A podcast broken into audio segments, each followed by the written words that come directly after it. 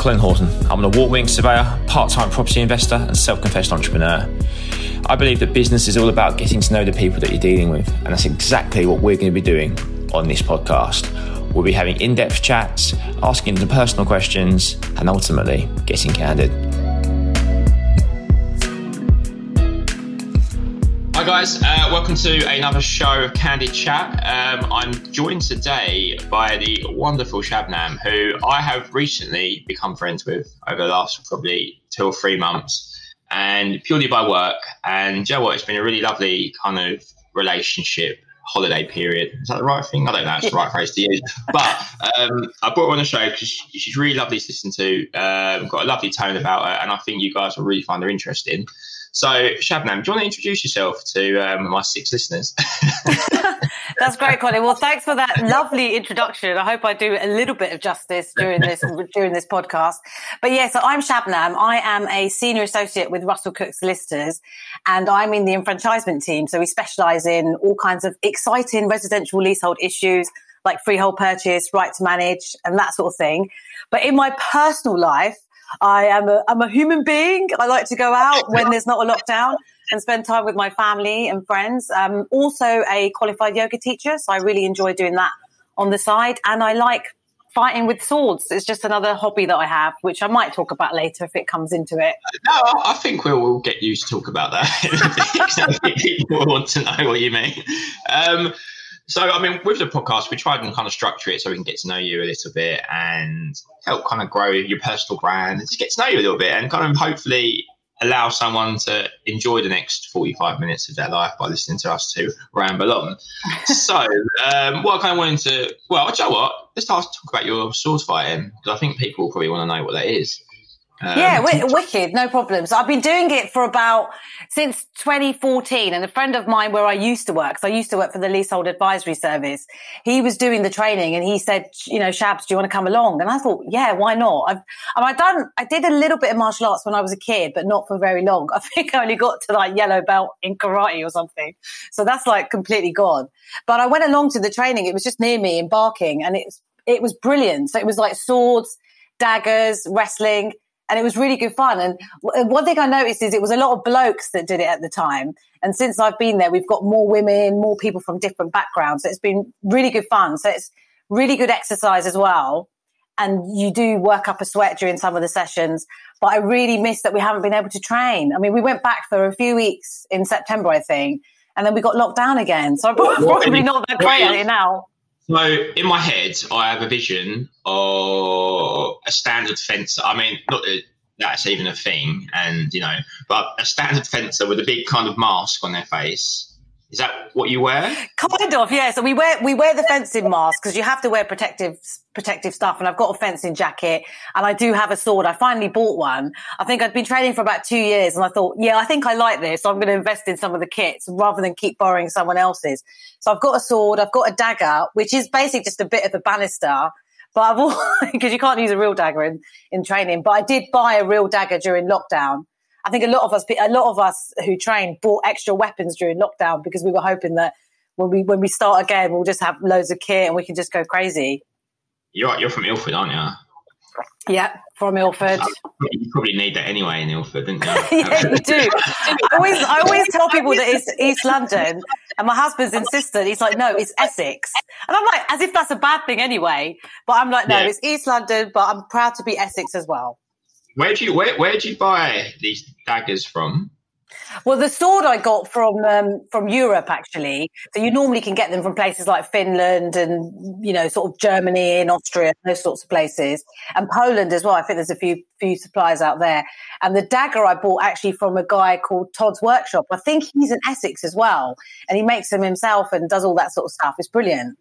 That's really cool. That's that's uh, your first person. Well, actually saying that, my best mate done fencing back in the day, and you, we, I mean, we, he gets a lot of abuse from us because he doesn't ever talk about it, and he used to like say, "I was the second best in Essex," and I was like, "Yeah." but this isn't fencing though, because a lot of people think it is, and I understand that because it's like you, you got a sword and you got the kit, but it's it's what we do. The, the school that I'm with is we fo- follow an Italian manuscript by a guy called Fiore di Liberi, who was just this Italian dude who was into fighting. So he wrote a manuscript. It's all in Italian and we we learn all the plays from that. And they've they've basically created a whole curriculum, so you do grading as well. So I've done um I did my first grading, you know, short not long after I joined, and then well, actually, one thing I'm, I know this is one of your later questions, but one thing I am quite proud of, and I hate, I don't like boasting or I'm really crap at selling myself. But one thing I'm quite proud of is that me and another lady, we're both the only two women that passed our second grading. So I'm quite proud of that.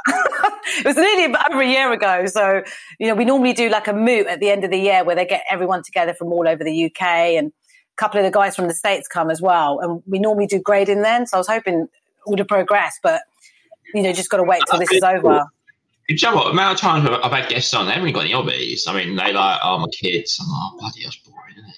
Like, give us yeah, I know what you mean. Yeah. So I'm, I'm, i doubt anyone's going to beat this as a hobby. So um, take, take, the, take the medal for that one. I mean, we got my mum, my mum used to hate it though. My mum would like, when I when I lived at home. I mean, I, I live on my own now. Thankfully, I, I, live with my husband now. Sorry, not on my own. I wish sometimes dream dream to that stage where I lived on my own for a bit. But when I used to live at home, I used to come back from training, so I'd have like my backpack and I have my sword and I have my drag, dagger in the side. And my mum would be like, "When are you going to grow up?" You're like, it's like something out of Lord of the Rings. Like, when are you going to get married and settle? Are they not legal? To walk around with? Yeah, I think so. I think I think I think so. I should know this really, but I think they are because we've got like an insurance card that you can sort of whip out if you get stopped by anyone. But I always I keep mine in a in a ski bag. Classic. So I'm, I'm basically I'm, like when I used to go to the Putney office because obviously I'm working from home. And when I when I was coming from the Putney office on Wednesdays, I used to travel all the way on the district line from East Putney to Barking, and I was basically an Asian person on the train with a massive backpack and a sword. not, not dodgy at all. No, it's. Uh... I mean, as well, you have to explain that as well. They ask you to open your bag. Yep, yeah, it's very hard to explain. yeah, exactly. Um, so we've got. I sent you a couple of questions before, and I think what I've learned um, over the last couple of podcasts is it's very nice just to throw like flow organically and don't yeah. keep too regimented.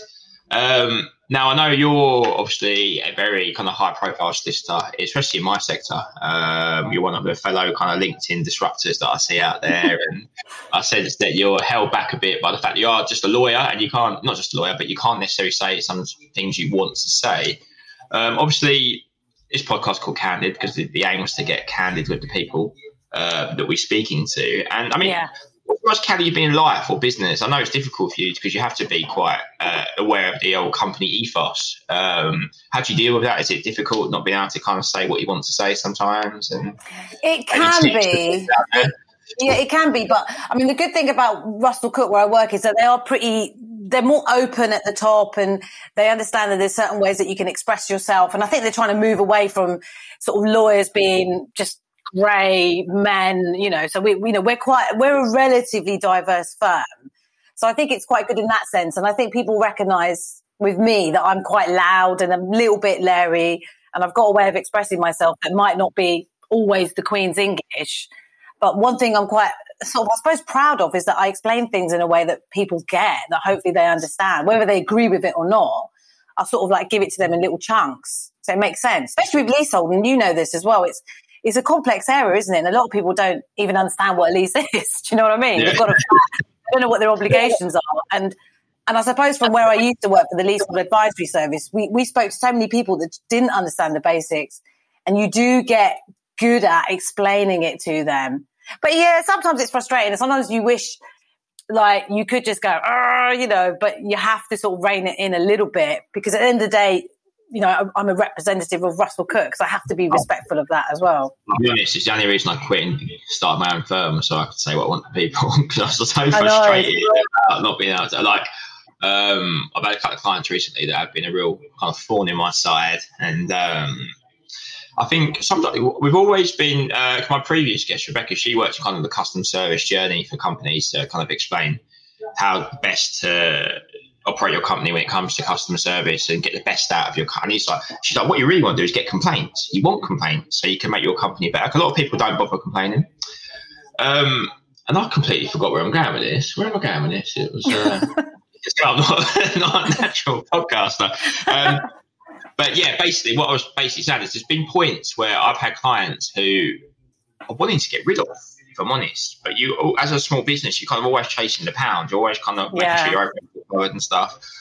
Um, have you ever, like, obviously you don't have to say names or whatever, but how do you how do you deal with people that think they're right? You know they're you know they're not right. How do you handle those kind of people? Because you must uh, doing what you do, especially leasehold advisory as well. Back in the day, it must be really tough because you it's very, a very opinionated sector where people think they're right. It's their property. They're very emotional.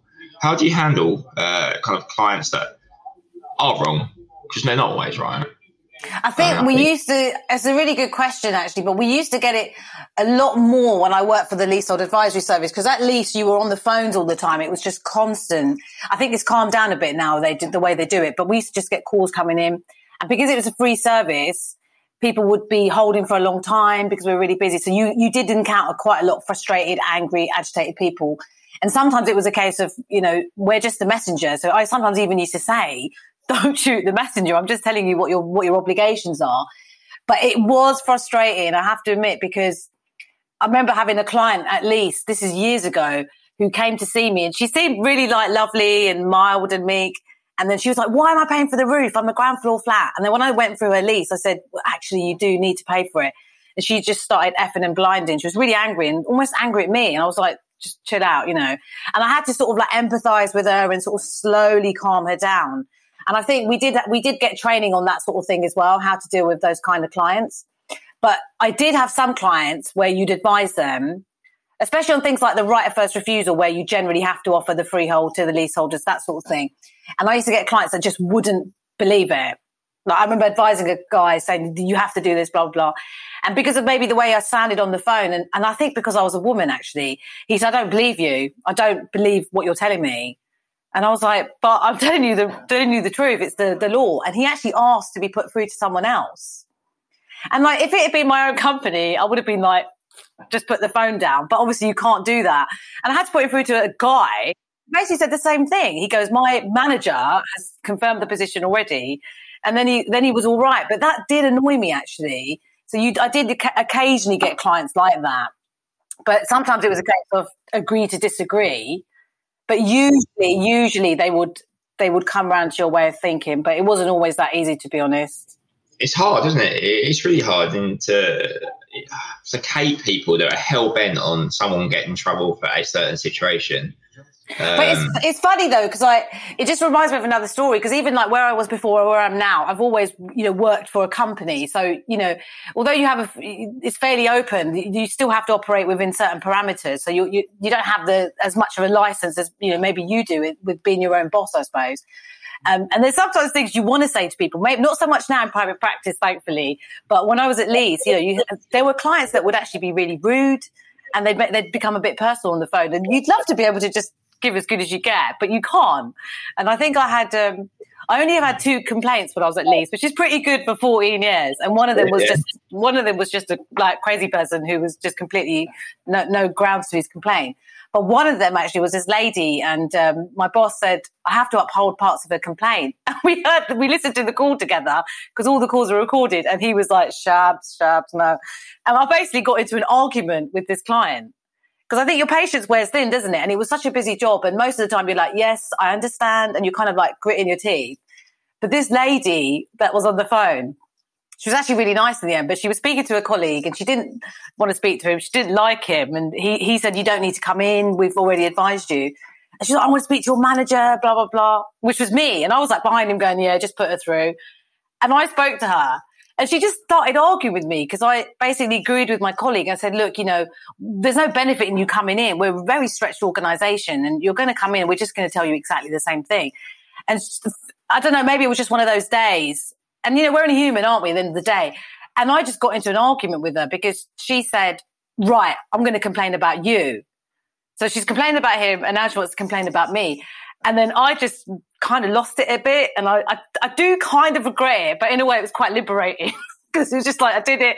And I just said to her, why, why are you being like this? I said, after everything we've done for you, like I've seen you called us so many times and we've advised you so many times and we've written to you so many times. And the one time you don't get your way, you're going to complain. And it was, it was inappropriate. It was. And we were both just like, raising voices. And you know, when you're like, someone's raising their voice. and If you raise your voice, it's not really going to help, is it? We got into an argument. Laughing really helps the situation generally. If you laugh at them, that will really put fuel on the fire. So don't oh, ever do that. Oh, it was crazy because then she wanted, she still wanted to complain about me, and then I said, "Well, my boss is the chief executive," so she had to complain to him, and then and then he was like trying to calm her down, and he basically said, "You've got to see her, and you've got to see her ASAP." And then I saw her, and she was really nice in person, and she actually said, "Yeah, you're right. I didn't really need to come in. You probably could have written this to me." So I was like, "It was okay then because she was all right. She kind of understood." But yeah, that was the one time I kind of let myself go.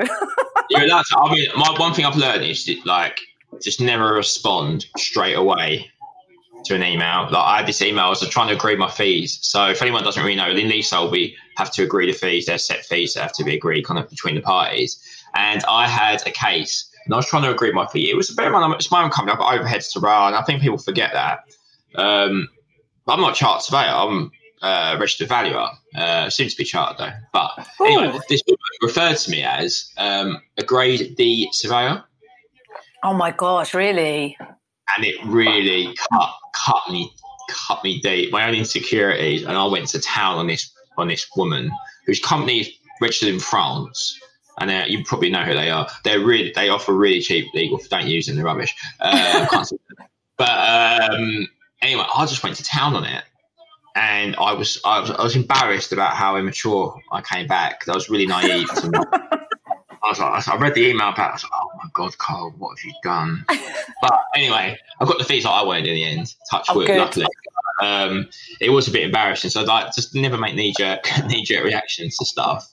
Um, so we kind of um, that kind of point moves me on to the next point I wanted to chat to you about. So one of the things I like to know about people is, what scares them. Not because it's like I want to go out and scare them. It's just for me, like I get scared about a lot of things. I'm often terrified about, you know, I've got enough overheads to cover the company. Where's my next instruction coming from? I've got to pay a massive tax bill. Like, what what are your professional kind of personal fears um, in life? I. I mean, go deep if you want, but you can be deep if you want. But I hate spiders. I really hate spiders. spiders. I think my biggest professional fear, I suppose, is when you when someone doesn't have confidence in you. Because I think one of the things I'm striving for, and particularly over the last few months, is to sort of build my own brand, build the personal profile, but build my brand within the confines of being an employee of Russell-Cooke. So it's you know slightly different to what you're doing. Um, so one of the things that what would scare me, I suppose, is to, for people to not trust in me and not have confidence in me and not think, oh, you know, she's an expert in her field. And sometimes you get that. I've occasionally had that with clients who might not, if you, if you're not on the same page, if they're trying to instruct you on something, it's not entirely straightforward.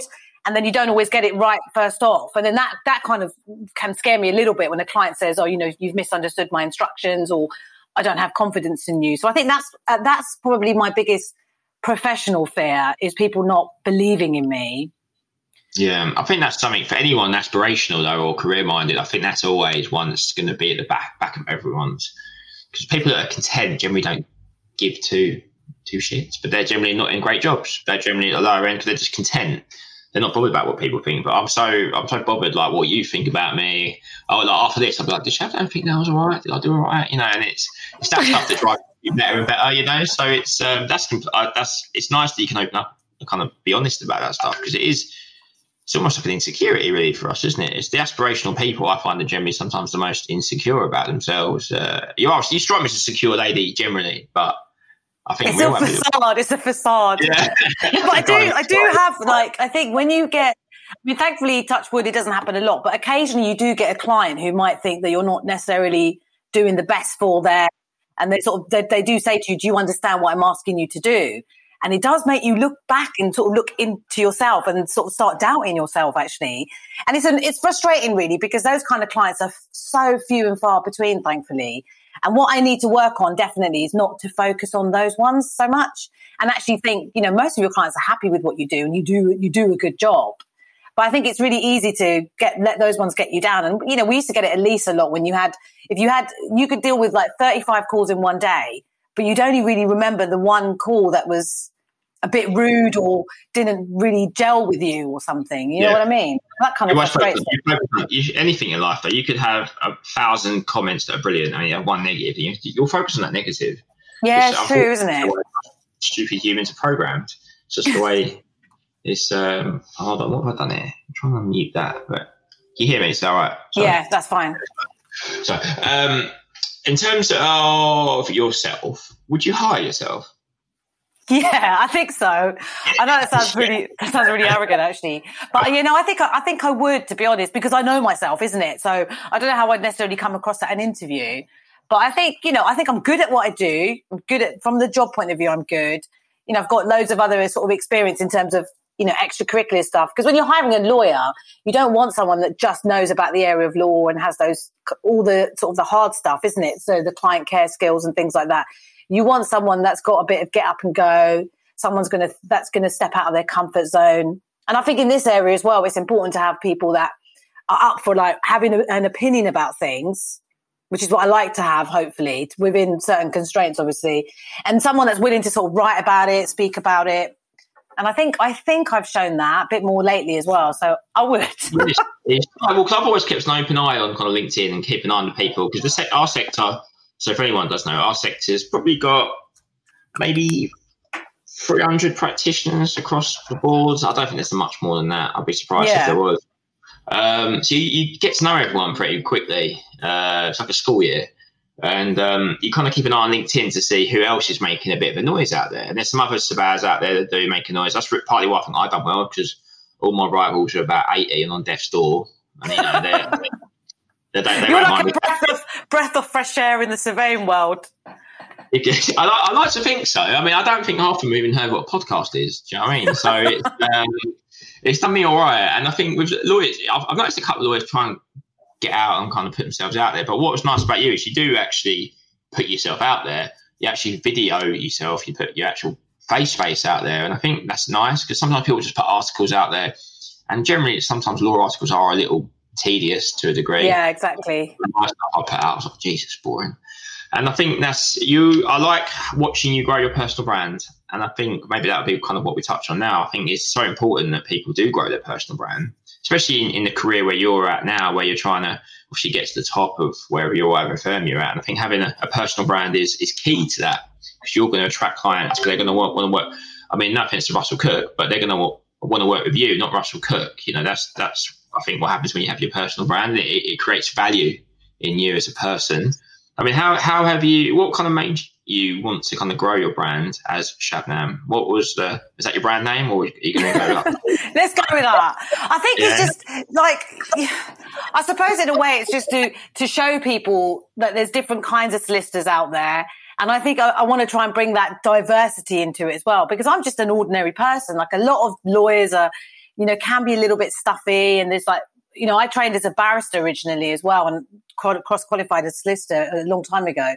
But it was a very much sort of who you know, not what you know sort of environment.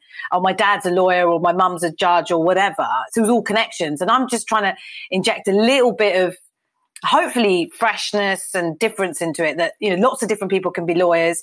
You can still have a personality and like you say, there's quite a few people on LinkedIn now that you see, you get to know them as individuals, not just what they know about their area of law. And I think that's what I'm trying to bring to it. And, and like you say, that's what people will see on LinkedIn. And hopefully if they like that, then they'll approach you. Because I've, I've had a couple of clients through LinkedIn actually, which is good. People who've seen my posts and, and even my posts. I mean, I don't always post about law. I post a lot more about mental health because that's like a big thing for me. And it's been like a, it's still a journey for me because I used to be very closed about talking about mental health. So what, where's that come from? Is it personal?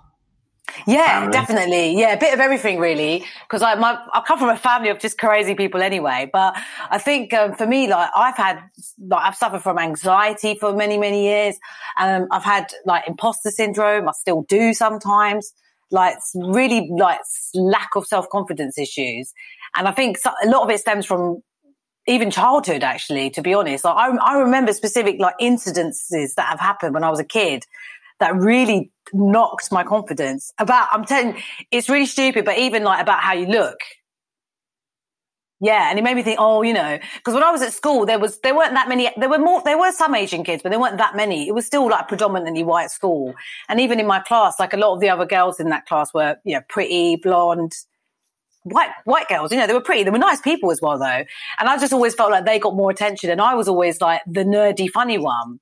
You know, and I think I kind of that sort of stuck in my head that. So I always had this thing about how I looked as well. I think, and I'll tell you one story. This is quite bad, actually. It might make you cry. But when I was when I was like, I think eight or nine, I was really young actually, and I was walking back to school, and these two guys were in the car, and they bibbed me, and they went, "Oi!" And I looked back, and they went, "Ugly." And they carried on driving. And I was so upset. Well, year eight or nine? I was aged eight Jesus or nine. Christ. Yeah, and, and it really knocked me because it made me start thinking, oh my God, maybe I'm not that, I'm not good at anything. I'm ugly. And it just like, it affected me for years. It was really bad actually. People don't realize like well, I've, why would a grown up say that to a kid anyway? I mean, that's pretty messed up. I mean, that, yeah, I mean, that is weird. that's messed up. But there was like a couple of instances like that as well. So I think, so that's why I think, for, that's why mental health is really important for me. And I hate the idea of people like suffering, suffering in silence and not speaking up about it because it's not a weakness. It's not a weakness to say, I need help or I've got issues or I've got problems. And I think that's what I've always felt in my head, not in the past not to talk about it so much because you have to like keep strong and show people that you're strong. But I think actually speaking about it is what makes you strong, isn't it? Honest, I, I, I'm, I'm, I, know, I find it endearing when I speak to people who have had kind of mental health issues or problems or are related to it. Like I've gone from my own problems and not, it's not ideal, you know. I've, I've dealt with, you know, my my ex, bless her, she went through terrible depression and I got, you know, got through that. And that was horrible, you know. You start hearing words that you never wish you'd ever want to hear someone that you love say. And it, was it's hard, you know, and it's um I think now I think the only issue I think I, I do find is that people are very keen as an employer as well. People are keen to throw it throw it around if they're trying to not the people that I would ever employ, hopefully, but the people are quite quick to throw it around to get out of doing stuff. Yeah, and, and um, but it's hard, it is hard, you know. And I think with social media as well at the moment, it's I can see why people like I used, I used to get bullied about my I used to have really bad teeth when I was younger. Like oh, I looked really? like I looked like my dad was was like my mum's sister. Do you know what I mean? So like they, they look proper relate. I looked awful. I was such an ugly kid. Like I couldn't have been a more ugly kid. And um, so I resonate with kind of what you were saying, and it stuck with me all these years. I would never smile in any of my photos, and you see all these Instagram. the same.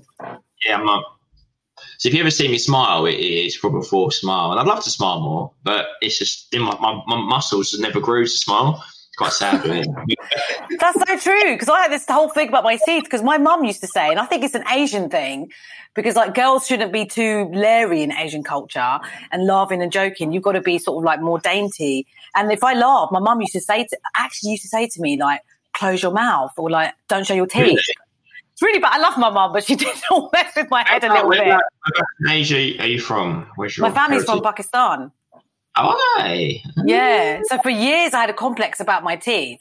And I didn't like, yeah, like exactly the same as you. I didn't like smiling and stuff in photos and things like that. Now I'm like, I don't really, don't care as much, obviously. As you get older, it happens. Have you been to Pakistan? Yeah, I've been, I think I've been four times, but the last time I went was 2005 long time ago. We always choose like the because I think I went twice when I was a kid, and then the third time I went, we always choose bad times to go to Pakistan. I think the third time I went was like two weeks after September the 11th. And everyone was like, Are you seriously going to Pakistan now? And I was like, We've got flights, we can't get refunds. So we went, and my brother was getting married. And I think the, the last time I went was actually just after the Kashmir earthquake. so it's a bit mad, really. we um, saw my, it though, yeah. yeah. Well, the aftermath, we drove up there like tourists out of our van looking at all the debris and stuff. Yeah, I, I, I've got to admit, it's not. It's never a part of the world I ever fancy going. My ex is Iranian. And, oh wow! Um, okay. Yeah, it was cool, but you know, again, it's never been somewhere I'd want to go. I don't know why. It's just preconceived. I know there's some beautiful parts around there, but it's never really been something that appealed to me really. I'd love to travel why. around there because it is. It, I think it's really underrated as a like a travel destination because everyone's always going on about India. Like I've been to India. I went on holiday to India about 10, 11 years ago, and it was beautiful. But Pakistan is just, yeah, it's incredible. Where where did you go? That was good though. India was good fun though. I try, it was funny though because I went with a friend of mine and we were trying to get multiple visas so we could go into Pakistan for a bit and come back. But because I because I was going to India and I am you know Pakistani origin and my parents are Pakistani, they wouldn't. They I wasn't even. Able, they, they, it was even a struggle to get a visa because they were like, "You're from Pakistan. Why do you want to come to India?" And I had yeah. to get a letter from my employer and everything, but they wouldn't let me do the um, double entry, so I had to just just go into Pakistan, sorry, and then come back, uh, go into India and then come back out. So yeah. Oh, there you go. um, yeah, so off of a tangent of Pakistan. Um, what's your What's your background, Colin? Then. Well, yeah, I mean, for the ladies out there, I'm half Italian. Uh, for the authorities, it's uh, quarter Italian, quarter Polish. So every time I go to the car wash, I kind of resonate with my fellow car washers over there. Deal.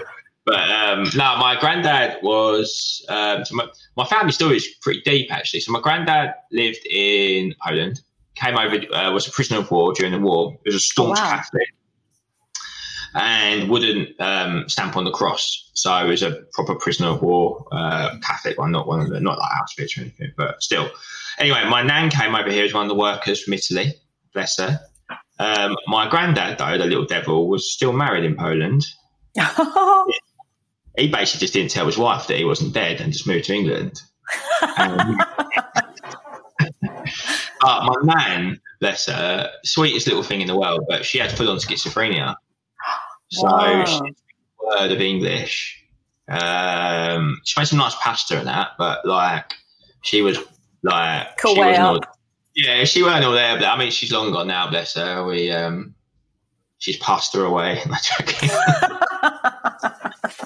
um, my grand. I never met my granddad, but I met my nan. My nan was lovely, but um, yes, man, my dad's side's all English, but I don't really talk to me old man, so um, give me a little violin out. But um, but yeah, so um, but I think they had like Indian heritage all the way back back oh, in the oh, day. Yeah. Aware, but my nan was a bit one of those like old school English people. Like, I'm not bloody Indian. I'm not Indian. I'm English. no, I think you're Indian then. but, um, not she's racist or anything, but it's just back in the day. They was like she was just English, English. Different time, yeah. yeah. exactly. All my grandparents are dead. I've got like longevity of like loaf of bread, so I'm not sure how long I've got left with it now. So maybe wholemeal, maybe not white bread, but um, but yeah, I don't know where I've gone off on a tangent. It's about bread. Um, so in terms of, um, I know we can't touch on everything today, but in terms of your personal and professional successes, I mean, what What's I mean personally, what's the biggest one for you? And everyone says you know kids and that. If they haven't got kids, fine, but don't say kids because that's something something else. Something you've done. You, you're fencing. Your your yoga. What about your yoga? Yeah. Well, shock horror. I don't have kids. Really? I, oh, yeah. Uh, that's a, I think that's a lawyer thing. I just don't think they have kids. No, I don't have any lawyers. I don't kids. have kids, but I think for I think personal success I suppose would be would be the yoga because I qualified as a yoga teacher a few years ago, and I do teach yoga for work. I used to have some. I used to do a little bit of other stuff, but been doing it online since beginning of lockdown. So I'm quite proud of that. I, I think that's. I will, share, share the link for you, so you might get maybe six new subscribers. yeah, double, double my subscribers. I think I'm on YouTube, but I've only got like 30 subscribers. But hey. it doesn't matter. What's your best position on the yoga for anyone that does yoga? What's your favorite? My favorite position in yoga actually is butterfly forward fold. So it's where you put your feet together and like your soles yeah. are like open like that. So your knees are out and then you just like breathe in and then you just fold forward. It's really nice. It's a really nice little thing to do at the end of the class. It sounds nice. Yeah. I'll give that It's not all about, you know, it's not all about headstands and handstands and you see people yeah, flying around on Instagram. I'm keeping it real. Lotus, is that one? Lotus, is that a thing? Yes. So lotus is where you've got the legs over each other, sort of like like that sort of thing. What's the hardest one? What's like the peak? For like, me, to be honest, I am still working on my handstand. I'd love to be able to do the handstand. I reckon I could do it when I was a kid, but handstands are hard. They're hard generally for anyone. But, yeah, so I'm working on that. I did. Um, I, am still doing it against the wall. I managed to get a little bit of airtime sometimes, but I did actually post something on my Instagram a, a while ago where I was just behind me. I normally have like my clothes horse when I'm drying my clothes. And for some stupid reason, I thought, let's use that as a support for doing your handstand practice. And there's like a video of me going like that, and my legs are like, whoa, and I just fall into the whole close down and it falls over. Really hurt my bum doing it. It was so painful, but it was like a proper, proper blunder. But I posted it. I thought, yeah, just post it. This is it. This is all of it. No one really cares about the finish. Everyone wants to see the journey. You know, that's, uh... that's the thing, and that's what I do when I teach. I always say to my to my yogis, it's not how far you go, it's how you go. That they call yogis. that's right. It's the journey, isn't it? I think that's more important. That's what you. And I think actually saying about the journey, I think that's what people find exciting about anything they're doing, like a venture or a goal they've got. It's the journey that's really exciting. Yeah, it's getting there, isn't it? Like I've, I've just literally finished my flat off, and I'm, I've just like, yeah, I'm gonna sell it. So that's it. Like, like life's. I just. It's all about the journey. Like, get when you get there, it's you want to go somewhere else, and I think that's the difference between certain people. I think certain people get to a get to the destination and want to go somewhere else, whereas certain people get to that destination and that's the destination. Yeah, exactly. that's uh, yeah, it's pretty deep. That actually, it's quite sad. Actually, pretty sad. it's got to be happy.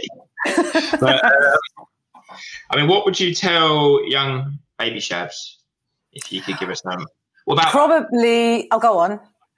Or three three words to take with her for her life that she you can you can expand on why you chose those words, but three words that she should focus on as she gets older. I would say be less scared. Scared, yeah. Yeah, be less scared. Yeah, because I think I think there's certain things I wish I'd done when I was younger. Um, you know, I wish I sort of carried on, like traveling more. I would love to have lived abroad.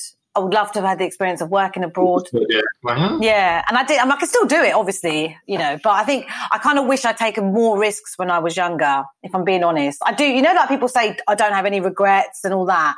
I don't buy that. I have, lo- I have loads of regrets. But I think the key is not to live in them for too long and just sort of move on and think, what can I do about the now and the, the then? Forget about the yeah, past, you know.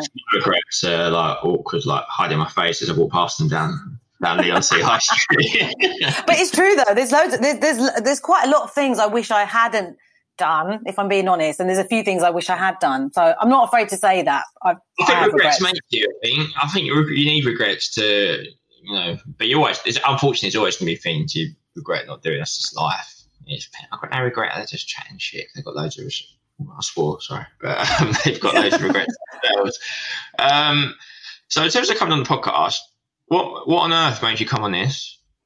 Well, I think it's kind of like linked into your intro. Like we both, we, uh, I reached out to you on LinkedIn um, back in January after the the exciting, yeah. not so exciting leasehold reforms were announced, and I saw your video and I really liked it, and I thought this is different to what you normally see on LinkedIn. This is actually just some just a bloke telling it how he really feels about it, and you were like speaking from the heart, and you're quite emotional, and I thought I like this. This is different. This is a different kind of professional that I'd like to connect with. And then you know we had a couple of chats, and then we you know, we worked together on a couple of the podcasts that we did. And, and I found that really enjoyable. And we kept it a bit more lively, didn't we? And, and interesting. And I thought, yeah, I'd be quite happy to have another chat with Colin. And I like what you're doing. I think it's great. Please call me Carl. I hate Colin. Colin. Is it Colin when you're getting told off? It, Colin, honestly, I don't like, you know, it sounds like a sex offender. It's a horrible name. Like, it's the worst possible name. It's like you can imagine it on the front of the Daily Mail or something. I was like, oh, God. So call me Cole. Cole, Cole. I really that's hate right. Colin. It was with Gary. I mean, that's even worse. Like destined for a life, destined for a life of plumbing. You've just I mean, alienated all your Gary fans and all your no, Colin no, fans. Very Gary fans. I don't. I don't know any Gary. Any Garys? I think Gary's died I don't actually. I know a couple of Colins actually, but not no Garys. I don't think so. I'm on the one Colin. You're not the only Colin, I'm afraid. What they like? What they like? They're all right, actually. They're both a bit oh, crazy. Uh, that's the only good thing about Colin, not make people up my name, so people can't remember it. On email, I I pick up the phone and I'm like, hello, mate, you're all right? They're like, oh, Jesus Christ, I thought, I thought you were about 80. I was like, oh. yeah, exactly. actually 12, but, um, but yeah, so we're coming to the end of our little chat today. Um, you got 30 seconds or so. What would be the dream for you? What's the real dream? What's What's Shabnam's dream? To be an actress on the stage. yeah, if, if, I'm being honest, yeah, since I was a kid, I always wanted to be an actress, but it was not something that my parents got, really. actually, or something.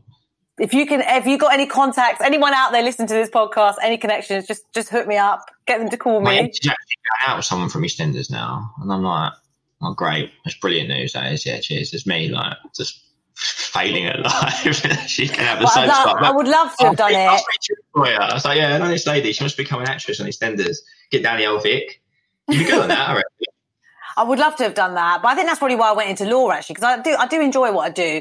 So I suppose in terms of the law thing, it would be sort of continuing on this journey and getting myself out there as an expert on this field. And I want to be the person that if someone says, "Who do I go to for leasehold lease advice?" or "Who's an expert?" I want my name to be one of the first names they say. Yeah, that's not right. There, there's nothing wrong with that. It's not a very, it's not a very exciting dream, but it's a, still a dream. Dreams don't have to be exciting; they can be mellow. That's a nice dream. That's nice. You want to be the best at your job. That's, there's nothing wrong with that. That's, uh, I think that's something we should always. But also, but also, just stay, stay my authentic self throughout the journey. So not to like change who I inherently am. So still to be me. That's deep. It's a deep final thought. That. well, thank you for coming on today. Um, I really appreciate it. Um, all your details will be in the little description bit. I'm pointing at the screen like people can see it, but they can't actually see that, but there will be on the description. Um, so do get in touch for anything leasehold that you need any law assistance with. And Shabnam's your girl. Any yoga, she's your girl. And any Italian fencing techniques, she's also your girl.